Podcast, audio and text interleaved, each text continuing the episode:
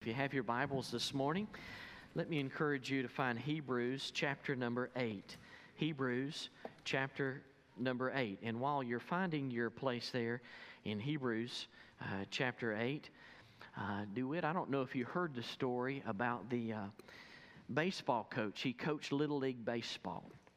And uh, his, the boy that he had up batting struck out and the umpire missed a call. I mean, it was really, it was bad. And, and, and so the coach called the little boy over and said, son, you, you know this is, a, this is a team sport. You understand that, right? The little boy said, yes, sir, I understand that.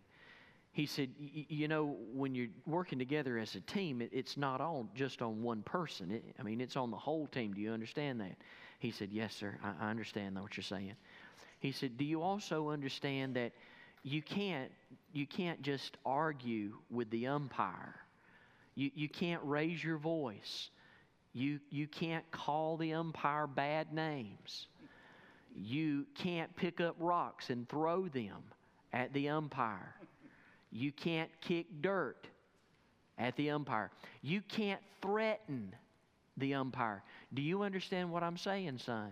He says, Yes, sir, I understand. He said, Good. Will you go over there and tell your mama the same thing?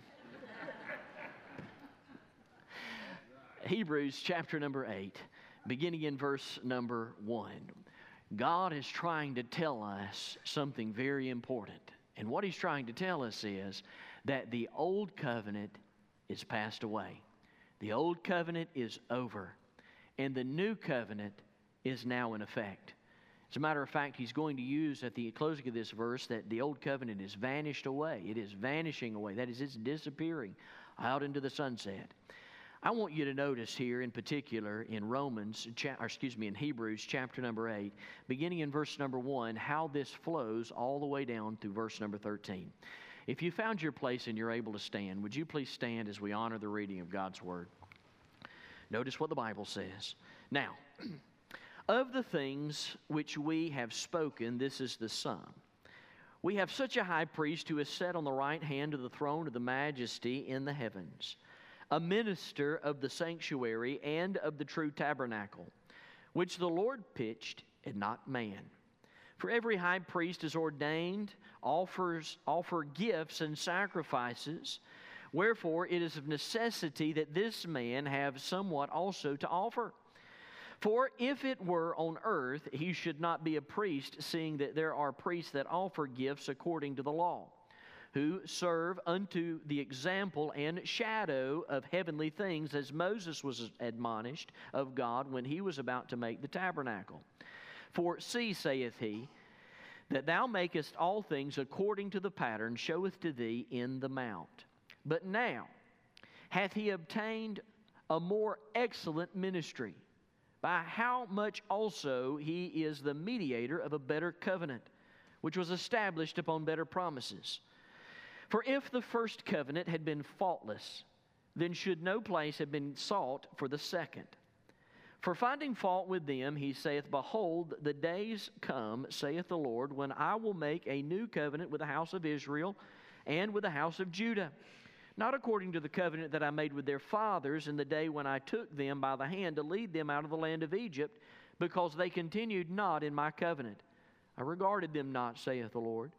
For this is the covenant that I will make with the house of Israel after those days, saith the Lord. I will put my laws into their minds and write them in, the, in their hearts. And I will be unto them a God, and they shall be to me a people. And they shall not teach every man his neighbor and every man his brother, saying, Know the Lord, for all shall know me, from the least to the greatest. For I will be merciful to the unrighteousness, or to their unrighteousness, and their sins and their iniquities will I remember no more. In that he saith, A new covenant he hath made the first old. Now that which decayeth and waxeth old, is ready to vanish away. You may be seated. May the Lord add a blessing to the reading of His Word. The writer of Hebrews has laid out many examples as to why Jesus is more excellent than the prophets, why He's more excellent than the angels, why He's more excellent than Aaron, why He's more excellent than the old Levitical order. And when you look at it and you take just a step back and you see the overarching flow of this particular passage of Scripture, you'll notice that in Hebrews, he just builds block upon block, piece upon piece, as he's explaining why Jesus is better than Judaism. Jesus is the way, He's the truth, He's the life, and communicating this to these, to these Christian Jews was vitally important because they wanted to walk away from Jesus. They wanted to walk back into Judaism. They were discouraged, they were frustrated, they were being persecuted. They were having a hard time. Dear friend, we live in a culture today where we too have hard times.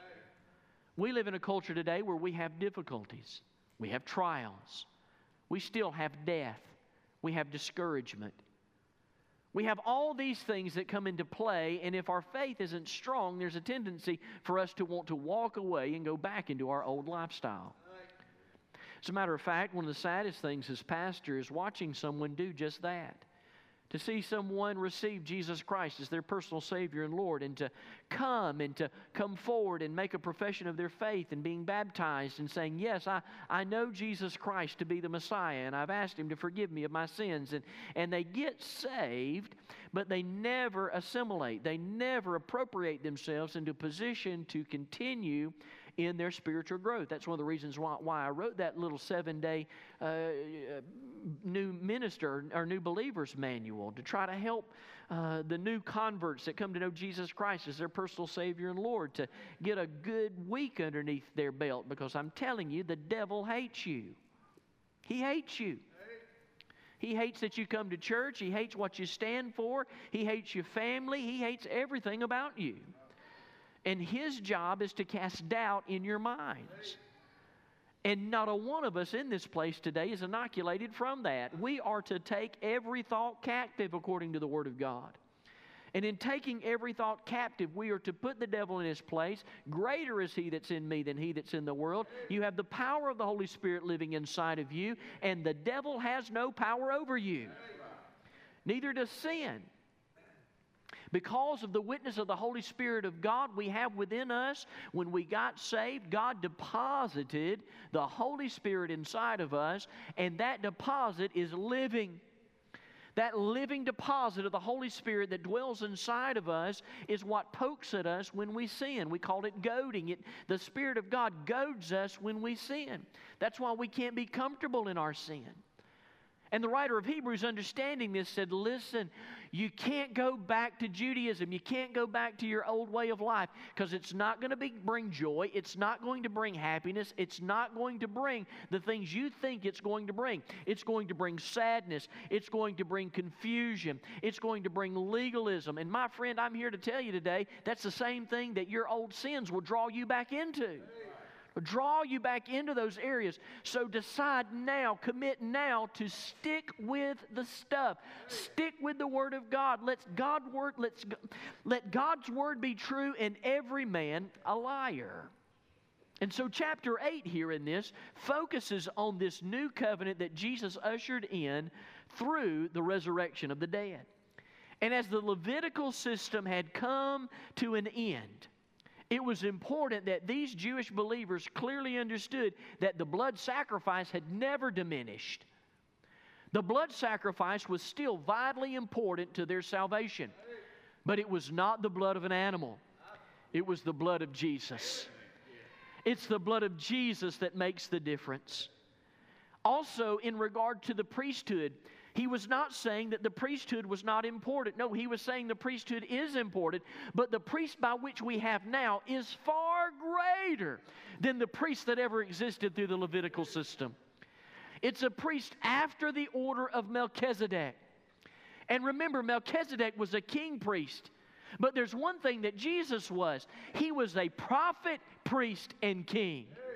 So, being after the order of Melchizedek, I was talking with a member about this just a few minutes ago, that after the order of Melchizedek, this was Melchizedek's order was a picture of Jesus in his kingly aspect and in his priestly aspect, but not in his prophet aspect.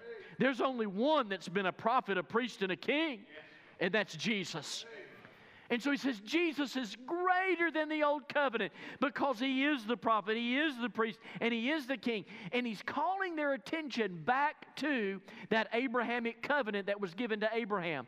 Now, all through the Old Testament, you can find many covenants that God made with man. There is the uh, Adam covenant, he made a covenant with Adam, he made a covenant with Noah, he made a covenant with Moses, he made a covenant with Abraham. Probably the Abrahamic covenant Genesis chapter 12 is one of the most popular because it promised the children of Israel a land, a seed, and a blessing. And that blessing is where you and I come in. The blessing is not just for them, but we as Gentiles are engrafted in as we believe Jesus Christ is the Messiah. And all the promises that are offered uh, to Israel have now been placed upon the children of God. To God be the glory. Thank God we have the promise of heaven, and not just us, but the whole world. And so we find here in this particular chapter, the writer of Hebrews points to two specifics about the new covenant that must be understood if we're going to grow in our faith. So I hope today we'll grow in our faith as we understand these two specifics. Now, mindful, in chapter 8, verses 1 through 13, there's more stuff here than I can preach. But I want to give you the two things the Lord's placed on my heart to look at. Number one, the first thing I want you to notice is the person of the new covenant. The person of the new covenant. This is found in verses 1 through 6. In these first six verses, the writer of Hebrews highlights two aspects of Christ's current ministry. And he's pointing to the fact that his new covenant is superior to the old. What are these uh, two aspects of his ministry? Number one, the first thing I want you to notice is Jesus Christ's position. His position. Notice what the Bible says in verse number one. He says, Now, of the things which we have spoken, this is the sum. Now, I encourage you to write in your Bibles because it's so vitally important to have a clear understanding of the context and what's taking place here, and words are important. And this word in particular is of vital importance. It's the word sum. You see it there, S U M. The word sum in the King James has been debated over many, many generations, and here's the reason why. Some say that this word sum means summary. That's not an accurate portrayal of this word sum. Let's think about it like this how many of you remember when you were in uh, uh, grammar school and you started to learn how to add? They said 1 plus 1 equals 2. 2 is the sum of 1 plus 1, correct? Was that saying that 2 was the summary of 1 plus 1? No. It was saying that the absolute truth of the matter, the whoality of the matter, the absolute point of this is that if you take one and you add one, you get two. Sum, the sum is the totality of the matter, not just a summary, but exactly what he's saying. It is the truth. And so he's saying here now, concerning the things that I wrote about, remember what he wrote about. He wrote about how Jesus Christ is more excellent than the prophets, he's more excellent than the angels, he's more excellent than Moses, he's more excellent than Aaron. He's more excellent than the old Levitical order. He says the sum of all of this, the total truth of all of this, is that Jesus Christ is the only high priest that we ever need. Notice what he says in the text there. He says, This is the sum. We have such a high priest who is set on the right hand of the throne of the majesty in the heavens. I would underline that word set because that's the second most important word here in this verse. The word set is recalling those Jewish minds to the Levitical system. And in thinking about the Levitical system, they had to remember that there was no place for that a high priest to sit. There was no place for the priest to sit, period. There was no chairs that he could sit in. His work was never done. He had to minister daily, working daily. As a matter of fact, we find that uh, he talks a little bit more about this in chapter 10, verse number 11. Look at what the scripture says there. Just turn over a page if you can. And look in chapter 10, verse 11. He says there in the text, and every priest standeth daily ministering and offering oftentimes the same sacrifice which can never take away sins. Man, you talk about a, uh, just doing something to be doing it. I mean, he absolutely, he says, look, it doesn't even take away sins. They're standing in their midst. They can't even sit down. It is a a work that is done over and over and over and over and over and over again on a daily basis, and there is nothing, there's no rest in it. It's always taking place. He says, But Jesus sat down. Jesus took a seat. As a matter of fact, when I read this passage of Scripture, I can't help but get tickled because I get, he, he, this is not the first time he said this, Abe. He has said this before. As a matter of fact, he said it in chapter 1. And he couldn't even get out of the he couldn't even get out of the first third verse before he said it. I mean, remember, there's no greeting, there's no hi, how you doing, God bless, grace, love, peace, joy to you, and we're thankful that you're all born again. No, that's not how this one starts. Remember, in Hebrews chapter 1, verse 1, it says, God, who in sundry times and diverse manners spoke in times past unto the Father by the prophets, hath in these last days spoken to us by his Son, Jesus Christ whom he hath appointed heir of all things, by whom he also made the worlds. And then verse 3, this is where he just gets sideways. He says, Who being the brightness of his glory and the express image of his person, and upholding all things by the word of his power, when he by himself purged our sins, sat down on the right hand of the majesty on high. He gets excited about it, Charles. I mean, he can't help himself. He had to mention it just, I mean, we're only in verse number three, and he's already talking about the greatness and majesty of his position. And so, why is this important? I'll tell you why this is important. The culture in which we live in today is trying everything that they can to add to the grace of God. You think about it, I wrote down several religions today, and thinking about these religions that exist today, it's very evident that we as human beings, we want to do something in order to get to heaven. And the point that's being made to these Jews is you can't do anything, PJ. Jesus has already done it all. You can't do anything, but that's not how religion works today. You think about it.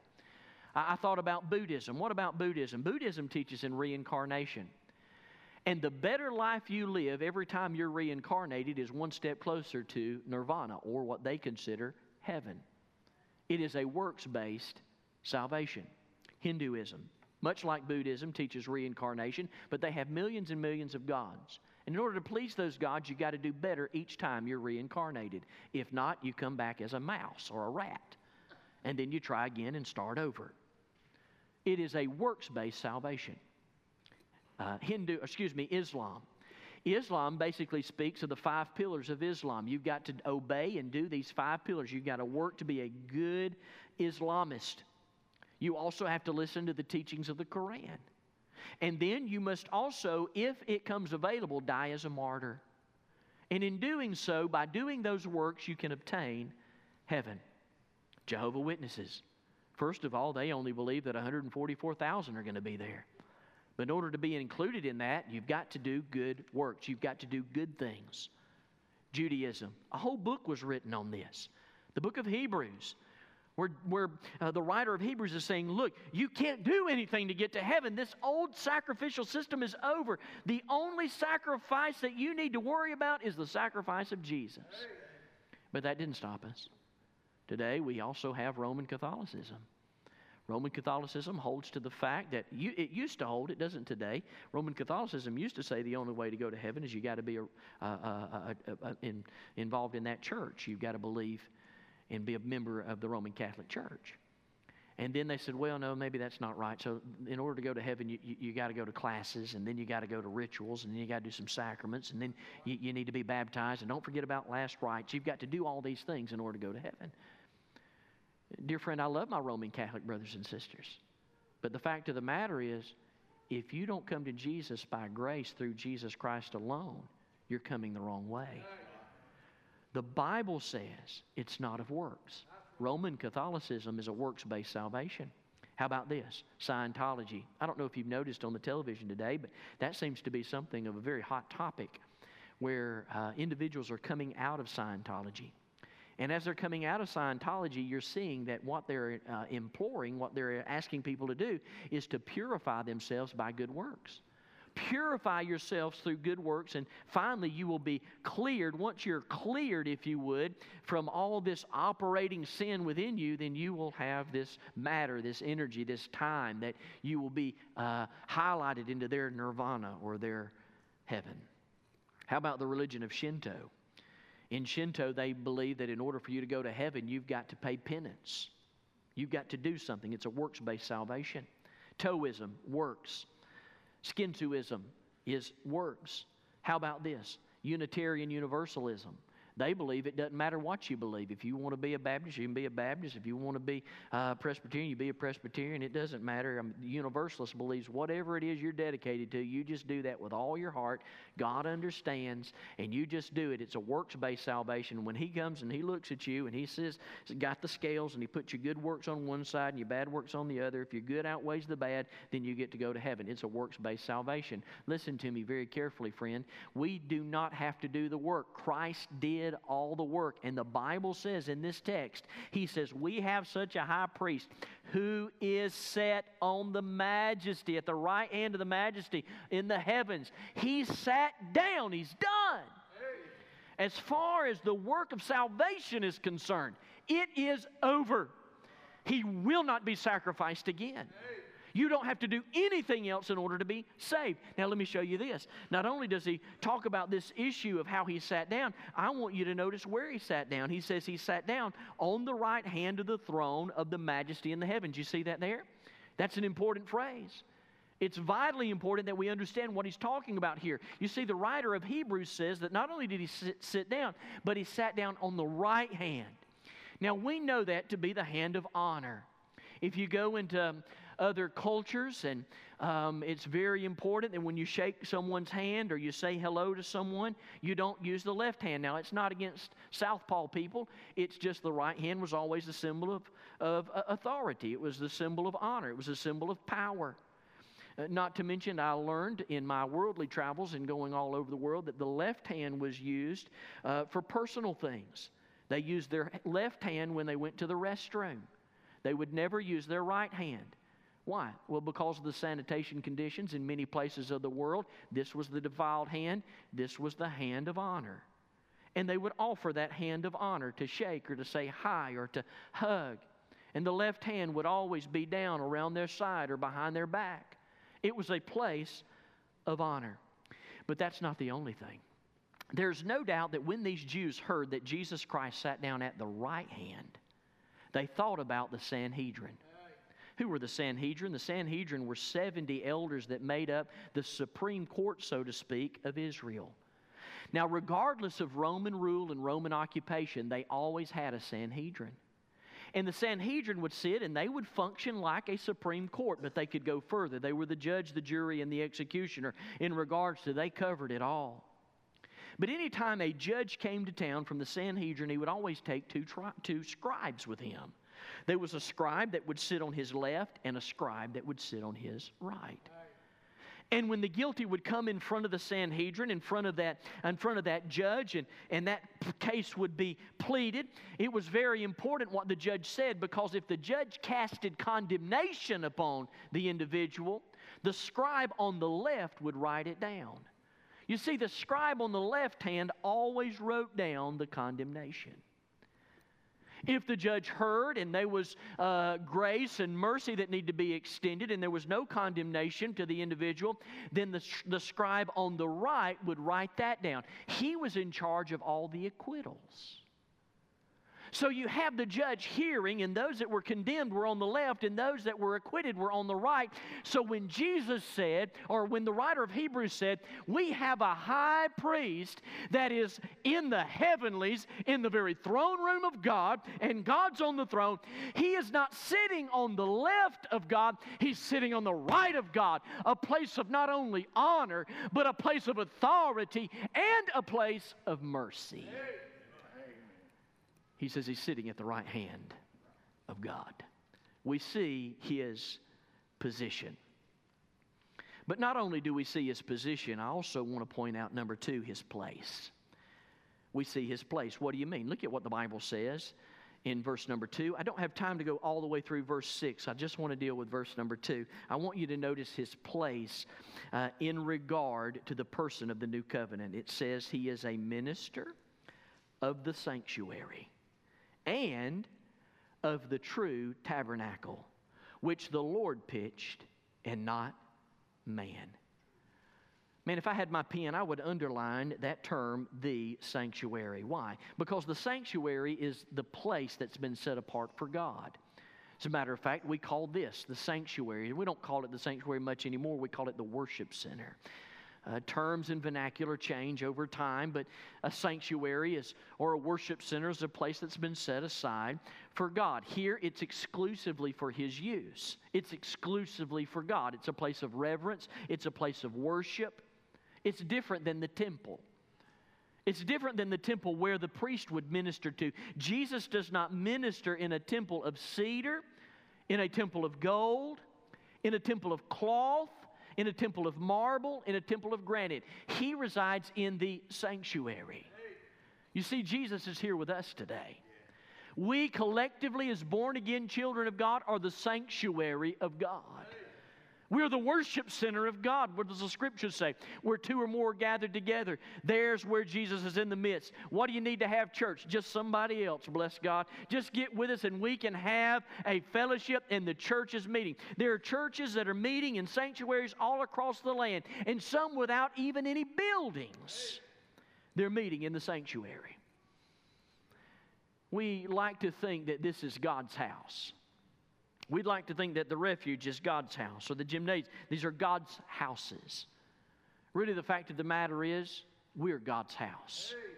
God doesn't have some room upstairs in which He's living in. No, He owns everything, He is everywhere. And because He owns everything and because He's everywhere, His place is everywhere. He is with us right here today. He is amongst us, He is in our midst as we are the sanctuary. He is a minister of the sanctuary, he says, and of the true tabernacle. I would underline that word, true tabernacle. This speaks of that which is real. It speaks of that which is real in contrast to that which is a copy. It's not saying that the, the old was false. No, he's not saying that at all. God really was there, God resided in that. But he's saying that that was just a temporary place, that was just a copy, that was just a representative. The truth of the matter is that Jesus Christ resides in the true tabernacle, which is our hearts. When you study the Word of God, you'll find in the book of Acts and the book of uh, John, in the verse of Second uh, Corinthians, and many, many other passages of Scripture, it refers to these bodies as temples. It refers to these bodies as tabernacles. It refers to these bodies as tents. And the Bible says one day we will lay these tents down. We'll lay these tabernacles down, referring to death. He says we'll lay them down. In one sense of the word, he's referring to his place being in our hearts. Jesus lives in our hearts, but he's also referring to a second place, and that is our heavenly home. A temple not made with hands. The Bible says, Jesus said, I go to prepare a place for you, and if I go to prepare a place for you, I will come again to receive you, that where I am, there you may be also. Oh, dear friend, listen to me very carefully. This world is not our home. This building right here is not the temple or the tabernacle of God. We are the tabernacle of God. We are the temple of God. We're the true tabernacle, and Jesus resides inside of our hearts. This is the place of Jesus. This is the position of Jesus. This is the person, Jesus. But not only do you see the person of the new covenant, let me show you a second thing very quickly as we close. Let me show you the promises of the new covenant. The promises of the new covenant. In verses 7 through 13, in this section, the writer points out the promises of the new, new covenant. Notice them with me this morning. There are three in particular that, if we get a hold of, could really, really change our life forever. Number one, the first promise he wants to talk about is that of an internal commandments internal commandment. What, what do you t- look at verse number 10? Notice what the Bible says. The scripture says, For this is the covenant I will make with the house of Israel after those days, saith the Lord. I will put my laws into their minds, into their mind, and write them in their hearts. I will be to them of God, and they shall be to me a people. What's he referring to here? He's referring to an internal commandment. The first covenant, if you would, that was given uh, consisted of those commandments that were written upon stone tablets. You remember that? But this new covenant is an external covenant. It, that was an external covenant, but this new covenant is an internal covenant, having the laws that speak directly inside our heart. Man, I don't know if you remember this or not, but do you remember before you got saved? Man, I remember. Gosh, I remember before I got saved, I, I had a problem with my mouth. I can remember being at Gaston one year. This was a public uh, school that I was attending, and and uh, I can remember standing in the lunch line, and uh, some kid kicked me in the shin. I didn't take that too well, and so man, I cussed them up a streak up one side and down the other. I mean, I just absolutely cut them with every word I could possibly think of. So much so that about 10 people in front of me, while I was letting this individual had, have it turn to me with their eyes raised real high and say, Don't you feel guilty about talking like that? Well, I didn't like what they said, so I gave them a piece of my mind too. Needless to say, nobody else talked to me the rest of the day. I didn't feel guilty, didn't bother me at all, regardless of how I was not supposed to say those things. But then on March 22nd, 1988, I gave my heart and life to Jesus Christ. And on that day, my life changed forever. I can remember I got upset about something and I let a cuss word slip after I got saved. I felt so much guilt inside of me. I went to my Sunday school teacher. I said, What in the world has gone on? I used to could do that and I didn't care anything about it. Now I feel such guilt. So that's easy. That's the Holy Spirit that's inside of you. You see, when you got saved, God gave you the Holy Spirit, made that deposit in your life. And now that Holy Spirit pokes you, prods you, goads you when you sin.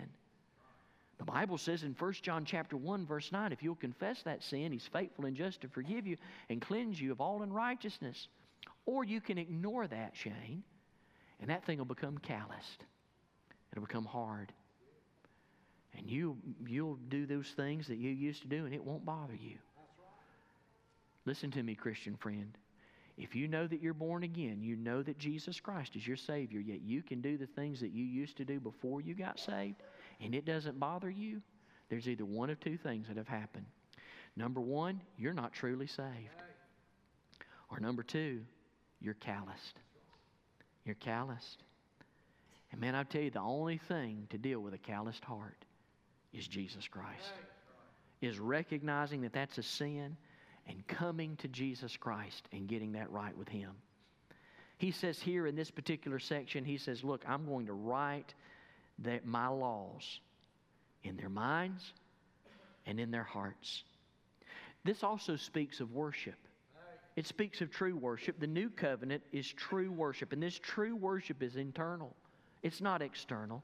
Now, that doesn't mean that we should not raise our hands and shout hallelujah. No, listen, I think if we're going to get excited at football games, we need to get excited for Jesus. And so he's dealing with this internal commandment. I read a story this week about what's happening in Islam over in the Middle East. Did you know that in the Middle East we've been in conflict with Islam for 1,400 years? 1,400 years we've been in extreme conflict. Christianity and Islam been rubbing up against each other. But here in these latter days, God has been doing some amazing things in his, over in the Middle East. Southern Baptists have partnered with a man by the name of David Garrison who wrote a book entitled A Wind in the House of Islam. And he says that there is a tremendous movement happening over in the Middle East. They've questioned him about what is this movement you're talking about? What consists of a movement? And he says, anytime you have in, in the, the Middle East, if there's a section, a community where they have a hundred people come to know Jesus Christ and are baptized, and a church begins to pop up on more than one occasion. He said that's what we are calling a movement. But he says it's not just one church. In order for us to call it a movement, there has to be at least 100 people saved and baptized, and there must be 1,000 churches that are starting. What he's saying, Charles, is in the Middle East today, where the Bible is forbidden, where Christianity cannot exist, there is a movement happening in little pockets in little towns where hundreds of people are being saved and being baptized. And they're starting underground churches by the thousands for the glory of God. How is this happening in a place that doesn't have a Bible? How is this happening? Dear friend, listen to me. They say that this, this writer says one thing is the common denominator in God moving in such a mighty way doubting that Islam is the truth. When they doubt that Islam is the truth, they begin to seek what true truth is. The Bible says that Jesus dwells in the true tabernacle. That true tabernacle is me and you. He calls into the hearts of men. Ecclesiastes said it best when it said, You've got inside of you eternity. You know that eternity exists. God's put eternity in your heart, and you long to go after that eternity. Yet when that eternity is contradictory with the truth, you reject that false religion of Islam and you turn to the truth. And the truth is, Jesus is the only way. And it's happening. It's happening in the Middle East, and it's absolutely incredible. Watch this. Not only does he talk about this internal commandment, but he also talks about this individual calling. There's an individual calling. Look at verse number 11. Man, I wish I could camp out here, but look at what he says in verse 11. He says, and look in the latter part, for all, I would underline that word all, all shall know me, from the least to the greatest. He's speaking here of an individual calling upon this wonderful group. This is actually a quote from Jeremiah chapter 31 in verse 34. And yes, it refers to a future day that's coming where Judah will be reunited. But the truth of the matter in this passage of Scripture is simply this Jesus wants everyone to be saved. Even those in the Middle East, he wants them to be saved. 1 Timothy chapter 2, verse 3 and 4 says this For this is good and acceptable in the sight of God our Savior, who will have all men to be saved and to come into the knowledge of truth. 2 Peter chapter 3, verse 9 The Lord is not slack concerning his promises, as men count slackness, but is long suffering to us, not willing that any should perish, but that all should come to repentance. I'm telling you, there's a fresh wind that's happening out there in the Middle East because because the Spirit of God is moving across that land and people are giving their heart to Jesus Christ. And it's an individual calling. Let me tell you about what happened in Lebanon. In Lebanon, there was this sweet couple, and this sweet couple were dedicated to Islam. And they got pregnant, and she was six months pregnant with her baby. She laid down to rest one night, and as she is resting, she is doubting that Islam is true. She says, It can't be true. There's so much war. Jihad's not right. They'll never become peace like that that. And so we, as she began to contemplate that and doubt that, she went to sleep one night. And did you know she had a dream? And that dream that she had was Jesus. And she said, Jesus came to her in a dream and said, I'm Jesus. You're going to have a little girl. I want to tell you that I'm the only way to get to heaven. I'm the way, the truth, and the light. You will not find the peace you're looking for unless you come to me. And then we find that the woman got up the next morning scared to death to tell her husband because to tell her husband was to deny Islam. And to deny Islam is just like burning the Kaaba. You know what that is? That's that thing out there in the Middle East in Saudi Arabia. It's like a box and they walk around and around and around and around. When you accept Jesus Christ and you deny Allah and Islam, it's like you've burned that place to the ground. That is worthy of death. She's terrified. She doesn't want to tell her husband about the dream she had about Isa, Jesus. He goes to bed a couple of nights later. He wakes up in a cold sweat. He wakes up and thinking, My stars, I just had an amazing dream. You know what the dream was? Isa came to him in a dream and said, My name is Jesus Christ. I'm the Messiah, the Son of God. I died for your sins. And the only peace you'll ever find is through me doubting that Islam could ever bring peace. He had a dream. The Bible says in the latter days there are going to be dreams, there's going to be visions. I'm telling you, church, listen to me. It's happening in the Middle East. People are coming to know Jesus Christ. There's no explanation other than there's a fresh wind that's happening in the Middle East, and they're coming to Christ. And listen, they're coming without even Bibles. They're trusting Jesus as their personal Savior and Lord. He's the way, He's the truth, He's the life. No man will come to the Father but by Jesus. He talks about an individual calling. Dear friend, I promise you today, if you get saved today, it's because Jesus is calling you individually. And then, number three, here's the last thing, and I close. We see an immediate cleansing. An immediate cleansing. This is found in verse 12 and verse 13. Under this new covenant, this cleansing, this pardon that we experience comes through the blood of Jesus, but comes to us through the mercy of God. Look at what the scripture says in verse 12. He says, For I will be merciful to them or to their unrighteousness. I will be merciful to their unrighteousness. And their sins and their iniquities will I remember no more. In that he saith, a new covenant. He hath made the first old. Now that which decayeth and waxeth old is ready to vanish away. The writer of Hebrews simply says this that salvation that you're experiencing came at the expense of the blood of Jesus Christ, and that blood was extended to you through the mercy of God to remember your unrighteousness no more. No more. To choose not to hold that against you. You say, well, does that mean that if Jesus uh, uh, doesn't remember, does that mean that he forgets? No, that's not what that word means at all. It means to not hold it against you. To not hold it against you. Here's the one thing that you cannot escape as a human being you cannot escape memory. We can say all day long, I forgive you, but I'll never forget what you did to me. That's a true statement. You'll never forget. But here's the thing Will you choose not to hold it against that person? That's where grace is. That's where mercy is.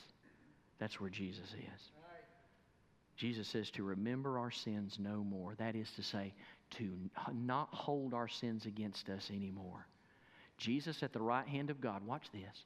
Jesus at the right hand of God when Shane got saved on March 22nd, 1988, on the acquittal side of the judgment seat, took the Lamb's Book of Life and wrote Shane Robertson.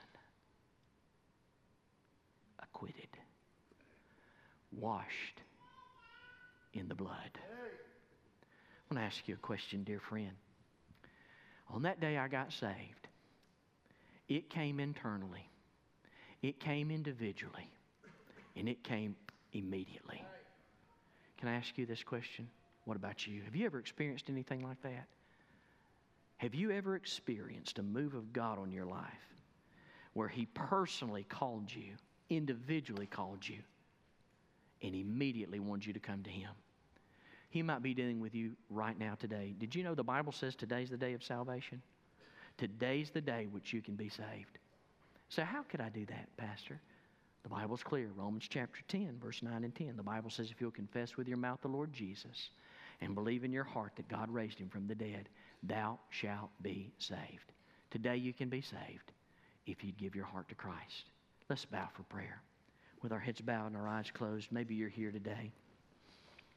And maybe you've never trusted Jesus Christ as your personal Savior and Lord.